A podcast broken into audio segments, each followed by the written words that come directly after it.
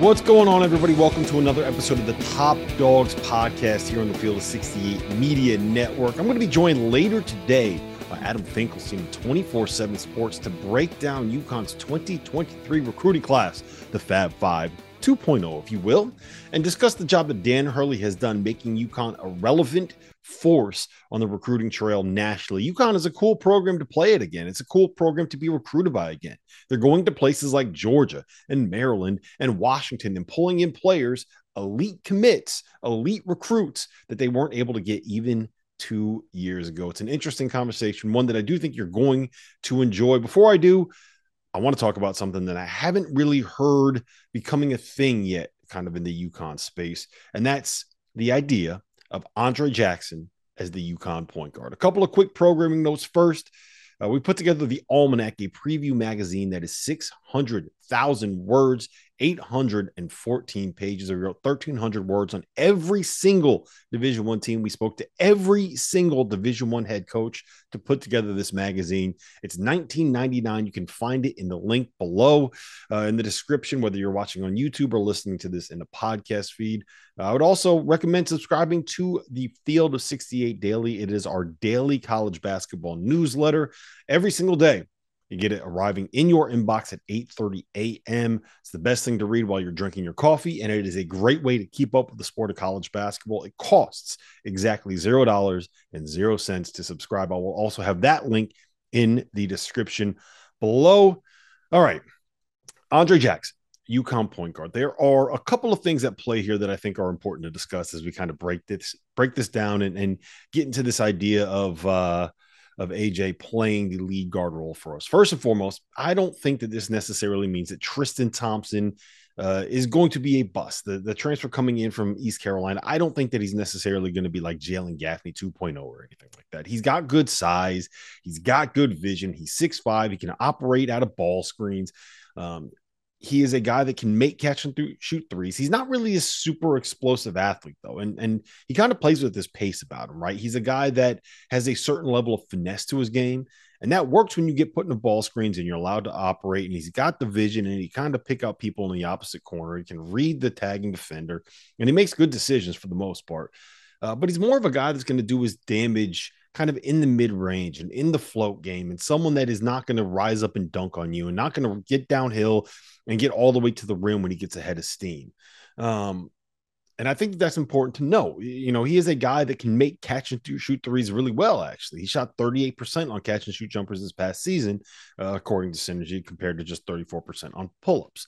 Um, and his ability to kind of play on or off the ball at six foot five makes him a really useful piece for this group. But I think that's what he's going to probably end up being for the most part is a piece, a guy that plays 20 minutes, 25 minutes, possibly off the bench for some of the games, and that can be used anywhere from the one into the three. He's less of a point guard in this role and more of a secondary playmaker. He's going to be a guy that gets put into some ball screens. He's going to get be a guy that likely gets put in some some of those actions, but it's more of someone playing off the ball, attacking a closeout, maybe a secondary ball screen and a floor space. So that kind of a role as opposed to being what RJ Cole was for UConn last year.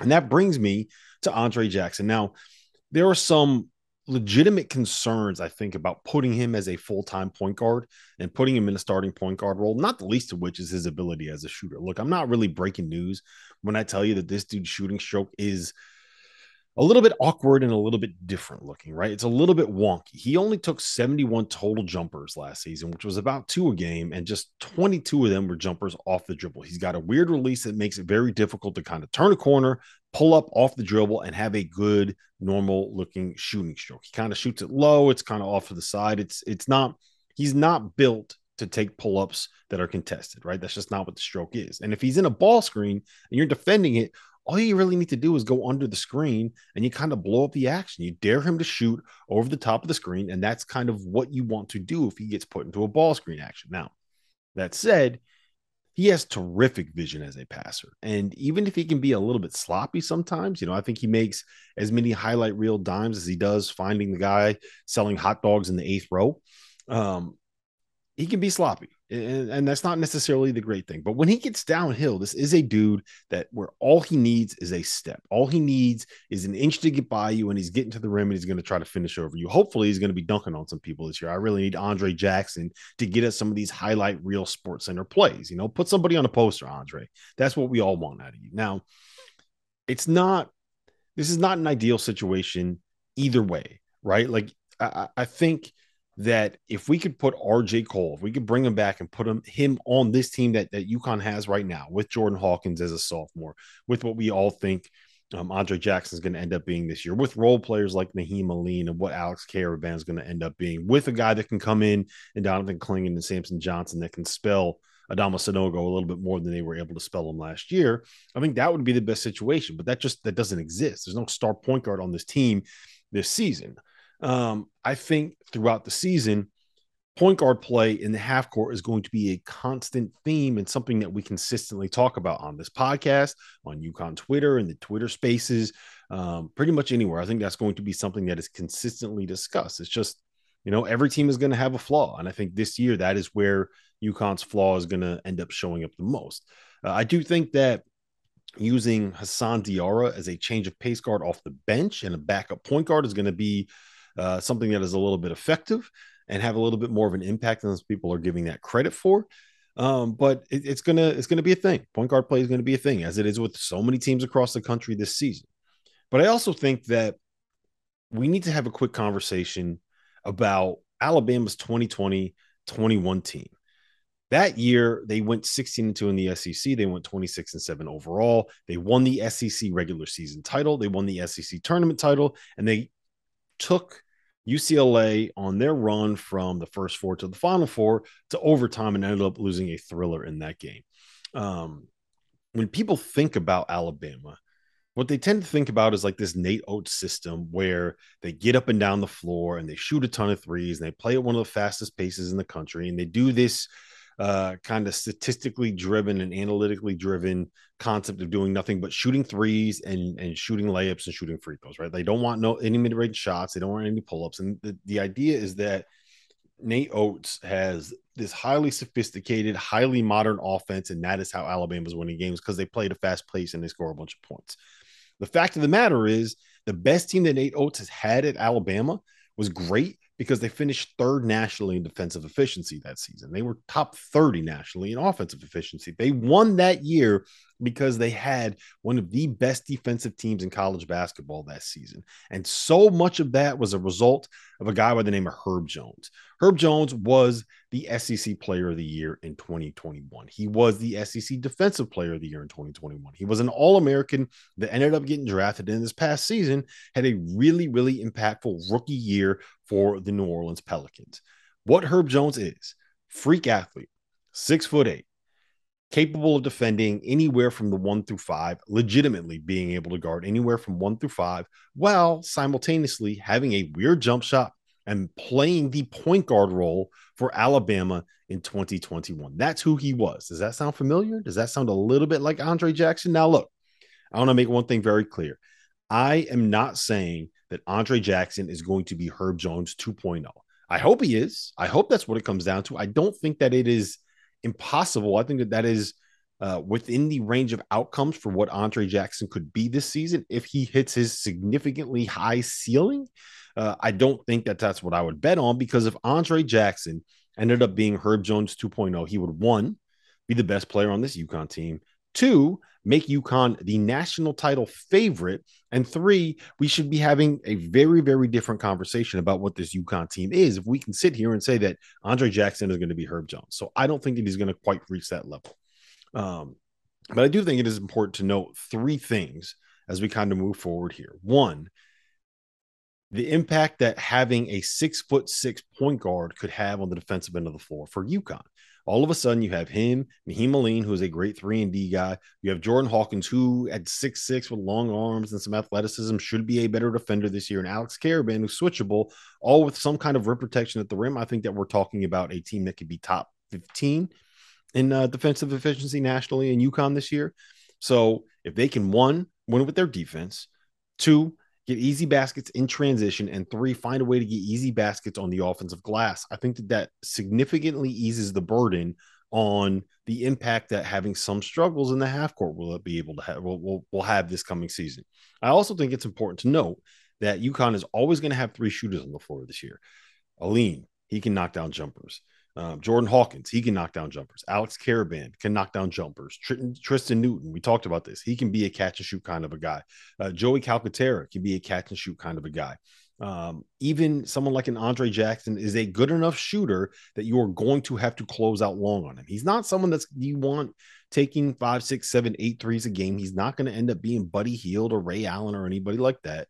But he's good enough that you're going to have to run him off the three point line. At the end of the day, the threat of making the jumper is almost as important as being able to make the jumper itself. You need to have defenses respect you. That's what creates the space. That's what creates driving lanes. And that's what creates room for Adama Sanogo and Donovan Clingan to be able to operate in the paint. And at the end of the day, that is what UConn's, uh, that's where they're going to hang their hat.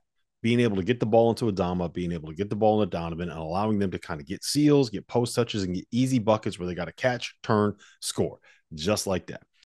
So to sum it all up, I do think that there's a real chance that we see Andre Jackson playing a lot of minutes at the point guard spot for UConn this season. And while there are reasons to be a little bit worried about it, I also think that that there are ways that you can kind of take advantage of what his specific skill set is and the way that it fits within this UConn roster and this UConn team.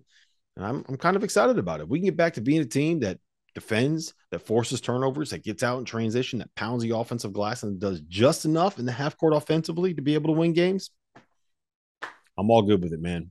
A win is a win is a win. And that's all that I really care about. So, without further ado, let's get into the interview with Adam Finkelstein of 24 7 Sports. Breaking news The Field of 68 has an online store, and it's your one stop shop for the latest and greatest merch in college basketball and college football. You can find shirts to support your favorite team, make fun of your rival team, or boast Field of 68 catchphrases like Daddy Brad, Cussing and Discussing, and the Star Heels. Go to www.fieldof68.shop today and enter promo code touchdown for 20% off at checkout. Now, let me welcome on to Top Dogs, Adam Finkelstein of 24 7 Sports, a man that's been in the grassroots world for a long time and, for my money, uh, the best currently in the college hoops recruiting world today. Fink, what's going on, man? Thanks for being here. Not much. Thanks for having me.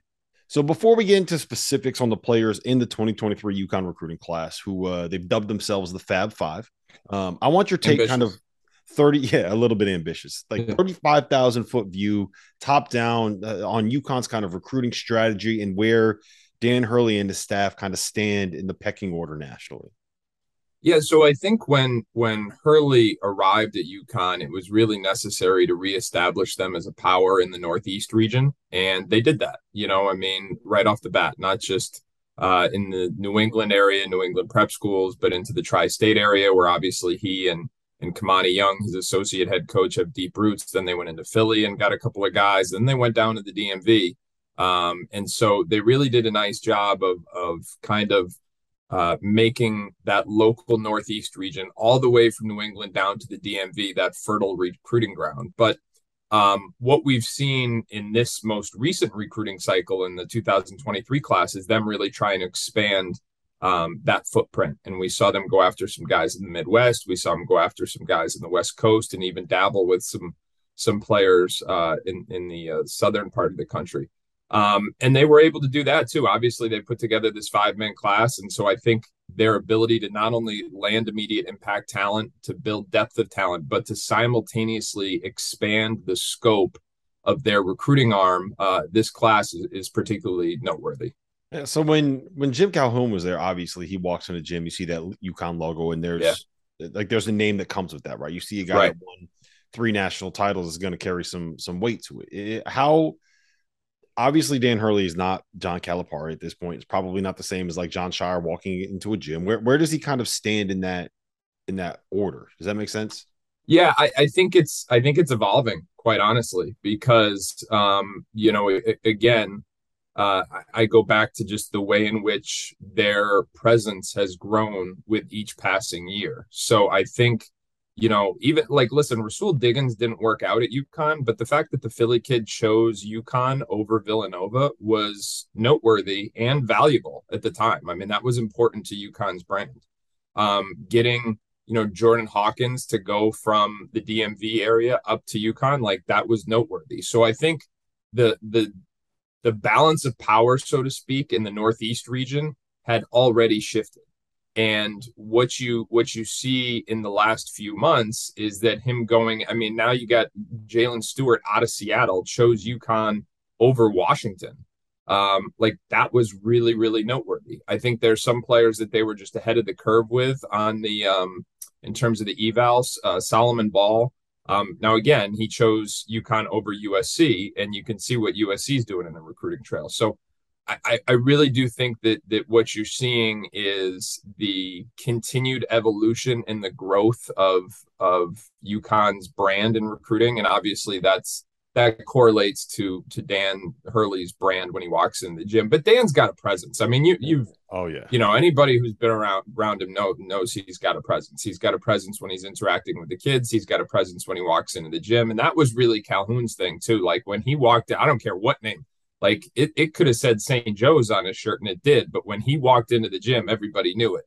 And I think Dan's got a lot of that same like charisma uh, about him that just resonates when he's in the room. One of the things that I really like that they've done is kind of target guys that are high upside and and still a little I don't know if under under the radar is the right word, maybe under um under recruited guys that that that have a chance to end up being lottery picks, first round picks, whether it's like a James Bouknight or Jordan yeah. Hawkins, and then try to trust their development. Right now, those aren't always going to work out. You're sometimes you're going to get a Adama Sanogo, sometimes you're going to get somebody that ends up transferring out of the program in two years. Sometimes you're going to end up with Corey Floyd. Sometimes you're going to get a guy that's going to be a, a, a lottery pick like James Bouknight. So is that is that a plan by them? And how do you how, how difficult is that to do and make that be sustainable right because uh, at the end of the day you're betting on a lot of almost lottery tickets if that makes sense yeah so i think that you know with Bouknight it was one of those things because because they were really starting over i mean um in terms of rebuilding the UConn program there was so much immediate opportunity not just in terms of like minutes but also a chance to have the ball in your hand so it was really an ideal situation for Bouknight to to go to have volume and to have the freedom to play through his mistakes. Um, that's the benefit of of being recruited on the ground floor of a of a startup, so to speak, or at least a rebuilding project. You know that has evolved a little bit because they're a lot better than they were when when they took over, and not just in terms of the win loss numbers, but if you look at their offensive efficiency, you know this is something I, I wrote about uh, a couple weeks ago. Like their offensive efficiency from when um, you know the Coach Hurley's staff first took over has improved each passing year. It's it's almost ironic because people talk about them offensively, and I'm like, you know, they've finished in the top 25 in the country in each of the last two years, and they've continued to get better with each passing year. And I think that's come in correlation to the level of talent that they've they've been able to get. So I don't know if I'm answering your question totally, but I, I do feel like that the the projects, so to speak, or, or the development cases, some of it right away was about opportunity, and now it's more about um, being proactive with their evaluations and having the opportunity to develop somebody like Donovan Clingan. He's a local Connecticut kid, but you know I think that's going to be another great example. So he comes in, he's going to play. You know, I, I, don't know that he and Sanogo are going to be able to be on the floor together much this year because they're both centers. Um, but already you're hearing rave reviews about how they've been able to change Clingan's body, about how his mobility looks a lot better.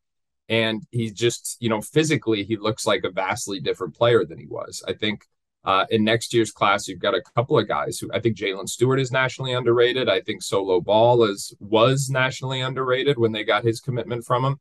Um, and there's just different guys that are going to pop at different stages. So um, to summarize, I think initially it had a lot to do with the opportunity, and right now it has to do with their thoroughness in the evaluation process. Yeah, I, I think the Clingan example is the perfect example for where this program is right now. Right, they probably have nine to ten guys that can legitimately play um, significant minutes at the Big East level, whereas three years ago, four years ago, that was probably like five, six, maybe seven max.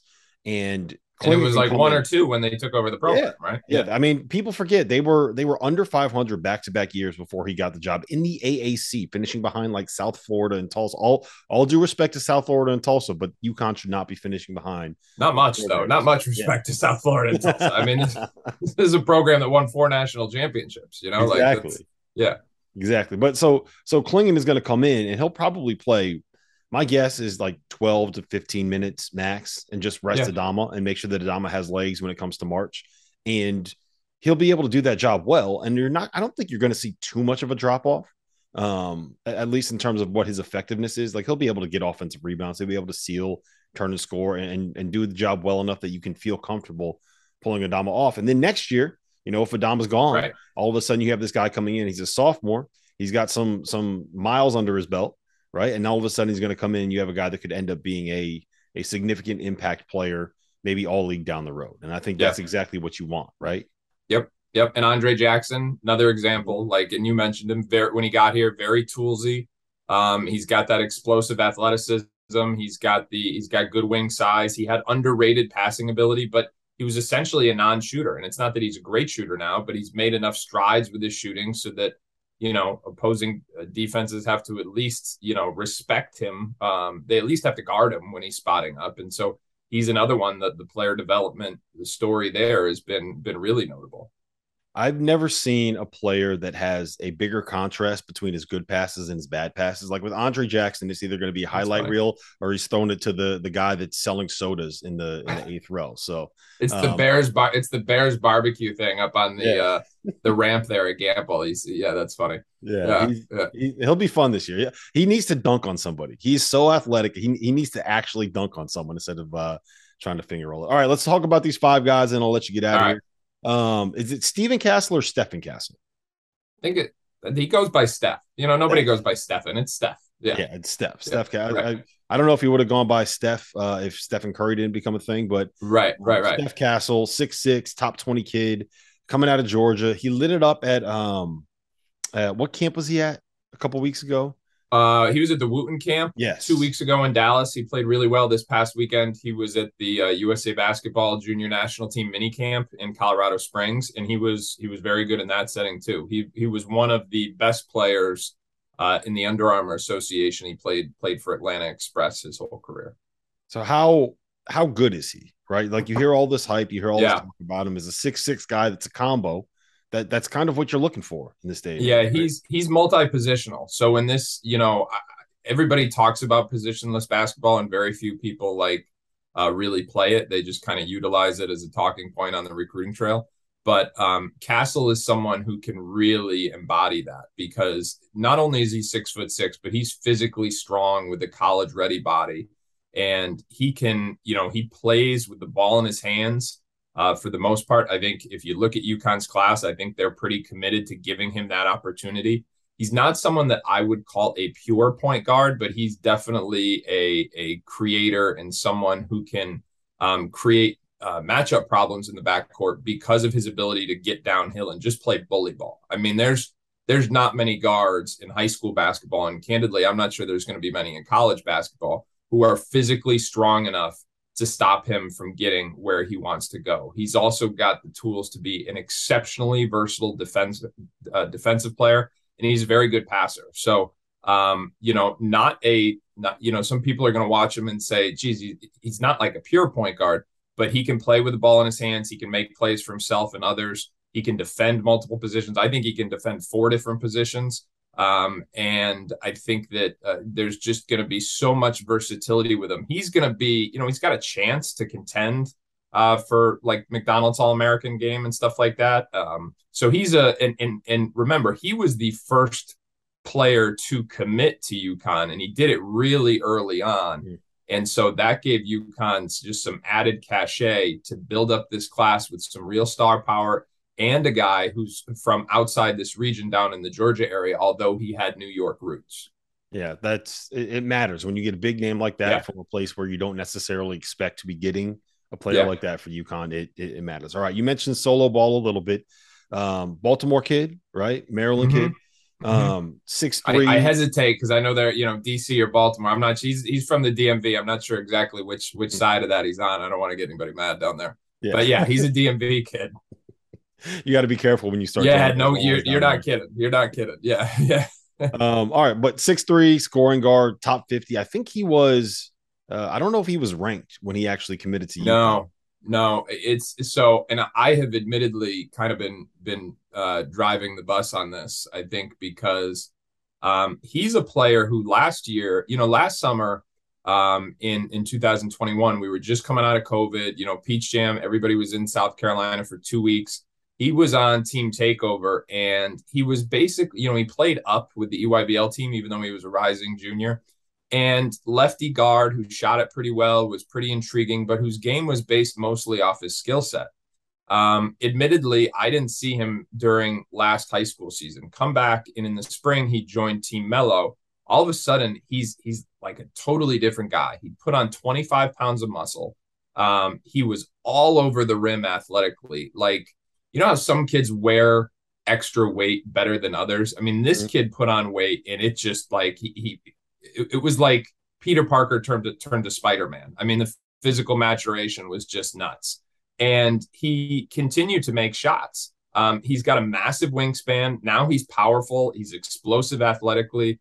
And so I think a lot of people might have been kind of stuck to that original eval when in reality, what we were seeing was a player who um, just evolved at a, at a exceptionally rapid rate. And from a historical perspective, like those are the prospects that you want to buy stock on. Like when they're when they're really um, starting to put it all together, like that, those are the guys that are going to usually pan out long term. Um, got to keep evolving. That don't lose the skill, right? Yeah, yeah, exactly. And he's got to keep evolving as a as a ball handler, and and um, you know, see if he can add a little bit more change in direction. But again, massively long, can make shots, really athletic, and he's a worker. I mean, like hyper competitive worker. So, yeah, I think that, you know, we've got him in the top 40 now. Um, I was really kind of adamant about that because I, I, just think that, again, his rate of improvement over the last year has been just really impressive and it makes you want to buy stock long term. You mentioned Jaylin Stewart from Garfield High School, I believe, out in Seattle, which is one of the, yep. the powers out there in Seattle. Seattle's a great basketball city for people that don't know. Top 75 mm-hmm. ish kind of a kid. I, I, know that the staff is very high on him and, and thinks he's probably better than that. Six yeah. six wing. What do you see him being? So I, I think that he was pro- one of the most under recruited prospects in the country. I think when UConn jumped in, it was in like June, and he was a kid who had like the early Arizona offer. He had an early Washington offer. I think a lot of people just assumed he was going to end up at Washington.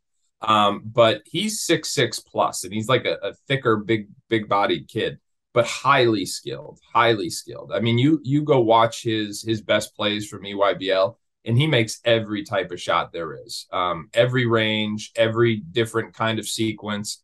The thing with him is going to be, you know, just maximizing that conditioning.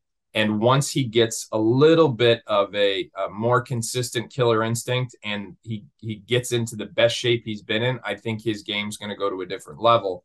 And um, you know, to our earlier point, I mean, in terms of getting a killer instinct, I think he's playing for the right guy. And we've already talked about what they've been able to do from a strength and conditioning perspective with guys like Donovan Clingan. And you do those two things to Jaylin Stewart, and there's going to be a whole lot of people just kind of kicking themselves on the West Coast that they didn't kind of pursue him harder than than they than they did, quite frankly. So Jayden Ross, another six seven guy, another athletic wing. Um, he's more of like a top 150 guy, probably someone that's going to be there two, three, maybe four years. Yeah. What do you think of him? Yep. Uh, he is very toolsy. He's got an upside. They're gonna they're gonna be. It's another one where I think this is a testament to um, the thoroughness of their evaluation process and also um, the faith they have in their player development because he's a late bloomer. He grew late in high school. He's grown something like four inches in the last year. Um, he's a good athlete. He's got shooting potential. He's got a good feel for the game too um, just usually makes the right play. What I really like about him is he plays with this is like a geeky basketball term, but he plays with like great economy of motion. Like if he can get from spot A to spot B in two big strides, uh, whereas most guys would take five little strides, he's going with the two long strides. So he plays as long as he looks, and he's a really intriguing long term prospect. I think he's he's going to require a little bit more patience Um, but he's he's made another guy who's made massive strides in the last two years and has got uh, very versatile tools that that could be developed. So you know, come in, play a role, get developed next year, but then potentially as a sophomore or junior be ready to to step into a, a much bigger role. I think what you see is him take on a bigger role with each passing year. Um, as long as he's willing to kind of stay the course and not skip steps, he's someone that could really pan out down the road.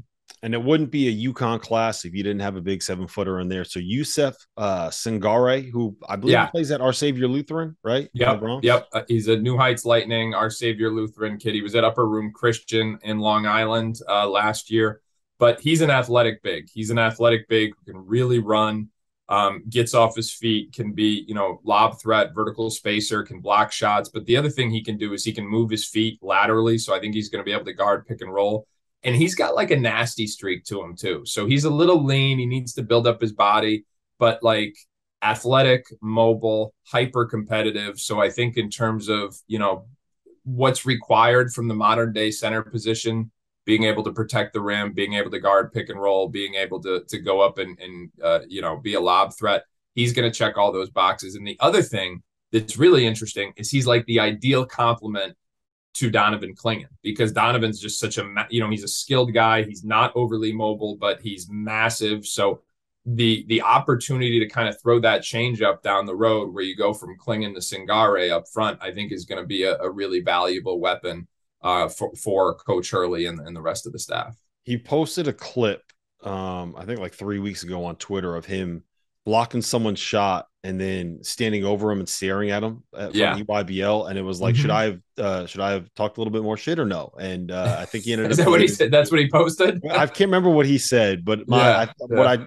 he was like, what what should I have done here? And I my my response was, you probably should have talked a little bit more and let him know. And then yeah, he ended no, up he's, he's got that in him. him. man. He's someone got that. And, and again, like that's that's I mean, UConn has kind of got that in them. You know, I mean, they've got an edge to them, and and and you know, I mean that that starts from from Coach Hurley and it resonates on down. But and Singare is a guy that's got to keep developing. You know, he's got to develop his skill set away from the away from the rim. He's got to develop a reliable post move or at least a jump hook. His hands have made progress in the last few years, and they've got to continue to do so. But you know, it's that combination of his physical gifts with his size and just that edge um, that that makes him a very intriguing long term prospect.